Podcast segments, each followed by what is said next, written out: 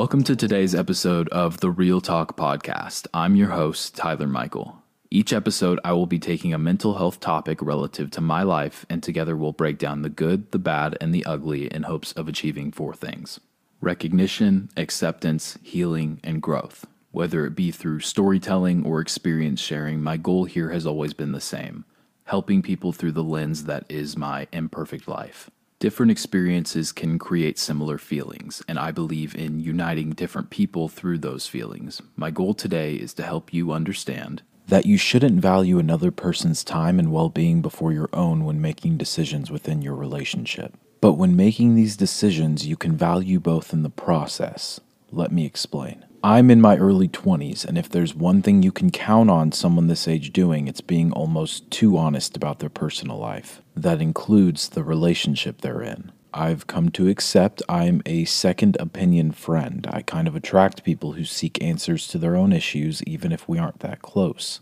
I don't really bullshit anyone. I'm respectful, but honest too.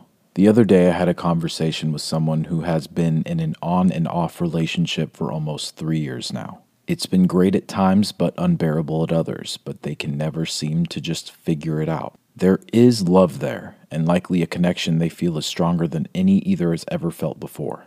I've said this before and I'll say it again. When we experience a once in a lifetime connection, we become blind to the fact that we've had a similar feeling once or twice already in our lives. That first relationship in high school where you felt in love in the first three days, assuming you would marry this person.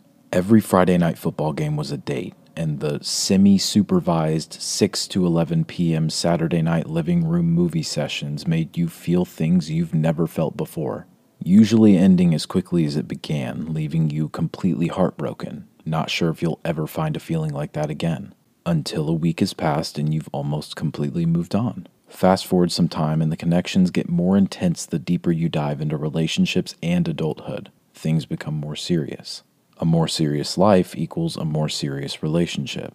I'm not sure I've had enough to really break this down in the way I wish I could, so here's what I can assume. It's not as simple as finding better of the same connection, it's finding a new connection when we least expect it that reels us in. Seeking out the same in a different person will likely lead to the same issues, manifested by you trying to hit copy and paste from one partner to the next. You can find someone you have everything in common with at this very moment, be with them for a few years like the couple I mentioned before. That connection will likely always be there because the foundation was built through time and experiences with one another. Serious life, serious connection. History is what a lot of people like to call it. The love will be there too, in one way or another, which is what leaves the door open for this on again, off again thing. But I think most of it is fear. As smart as we think we are, not just with relationships, but with anything, we really know nothing at all. Life is a game of comparison, whether we like it or not. This food is better than that food, so I'll get this before that. I like this person more than that person. It's not personal, but I'd rather hang with them. I thought this was the strongest connection I could ever feel until I found this, without all the bullshit that came with that. And don't get me wrong, every relationship you ever have will have issues specific to you two. We used to have so much in common, but over time we grew in different directions, and forcing ourselves to hang on to things that no longer serve us, aside from keeping whatever this is alive, is only holding us back individually. Everyone's relationships are different, and I'm not claiming to be an expert in anything. I just share the thoughts in my head when I'm told things in a conversation like the one I had. We're so scared our present is the best things can get, especially when we get older and see not only the outcomes of our past relationships, but our friends, our siblings, and whoever else's too. That, mixed with the fear of not having someone around when you did for a while, is demoralizing. Almost like you'd rather have 60% of something comfortable and noticeably declining than 100% of what is actually meant for you because you don't want to deal with what it will take to get there comfortable enough with this person to fight the same fights and then hate and then not hate this person every six months for the rest of that relationship or your life. Love is a personal definition specific to each person and defined by your experiences. What is love? You tell me. Your answer will tell you a lot about what you've already lived and also what you're seeking. I understand you want to be loved and think a broken on again, off again is the only love for you if you can just manage to fix it. I understand you think that this time will be different than the others when every time prior has been a repeated cycle of the same shit.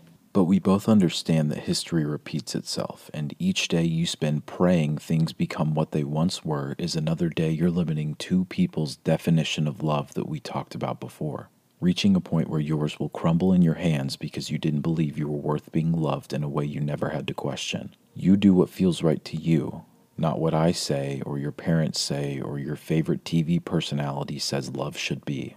To me, love is about two strong, driven individuals coming together to create one industry with two CEOs. Goal oriented, hard working, and seeking the one thing they cannot offer themselves. I can give myself everything I need in this world, from financial stability to maintaining my productivity and my health. But what lacks is the feeling you get being offered that genuine love and care from another being who just loves the fuck out of you for being you not who you try to be on Instagram or TikTok, not the you at the club acting like you got it in ways you don't. The one who's down for the ride but won't make you drive the entire way. The one who wants to be their own person, then come together as something greater. The one that sees you for exactly who you are. The you that exists behind closed doors that you're too afraid to let out into the world. Two people that are fully functioning individuals but come together for a common purpose, that being love. There is no recipe to love or way you can manifest it into existence. Oftentimes, seeking it out will result in exactly the kind of love you don't need. Everyone's love has a story and each is unique to them. No story is wrong, and that's the beauty behind it. We fear the smallest amount of good that enters our life is all we deserve because of the pressure we face to be settled by a certain time. The pressures put on us to be a part of something larger than ourselves, and the just complete fear of being alone. You can offer yourself everything another person can, other than love from another being. Love that for some reason you don't think you're worthy of in its fullest potential, so you settle for what's been handed to you that first time you feel it. I'm not here to create doubt or worry within your relationships. I just like to be as self aware as possible in every moment, especially when it involves a commitment, including another person. I said you should never value keeping another person happy over doing what will make you the happiest in the long run. This is what I mean. You don't know how much time you have around here, so don't spend it trying to create hope in a lost situation if you feel you're in one. Common interests and physical attraction seem to be more than enough in this generation of dating. I speak on what I've lived and seen. I just crave something deeper than us both liking pizza and the way we look. So, what is the solution to doubt or worry? open and honest conversation. The hardest thing to do, but the most effective in figuring shit the fuck out when doubt enters the walls of that relationship you're in. In the short term, it's really easy to make excuses and hope things figure themselves out. In the long term, well, only you will deal with the consequences. That just about wraps up today's episode. If you enjoyed this episode, please do me a favor and leave a rating and a review on Apple Podcasts. And if you're new to this podcast, hit the subscribe button wherever you may be listening so you don't miss out on any new episodes. It really means a lot in helping these platforms like Apple or Spotify promote this podcast to new people who may also find value in it. If you're interested in more daily news and content surrounding the podcast or what I've talked about in any given episode, I post three times a day over on Instagram at underscore the real talk podcast underscore. Thank you so much for listening and spending this time with me. I hope you have an amazing day, and I'll catch you tomorrow. Peace.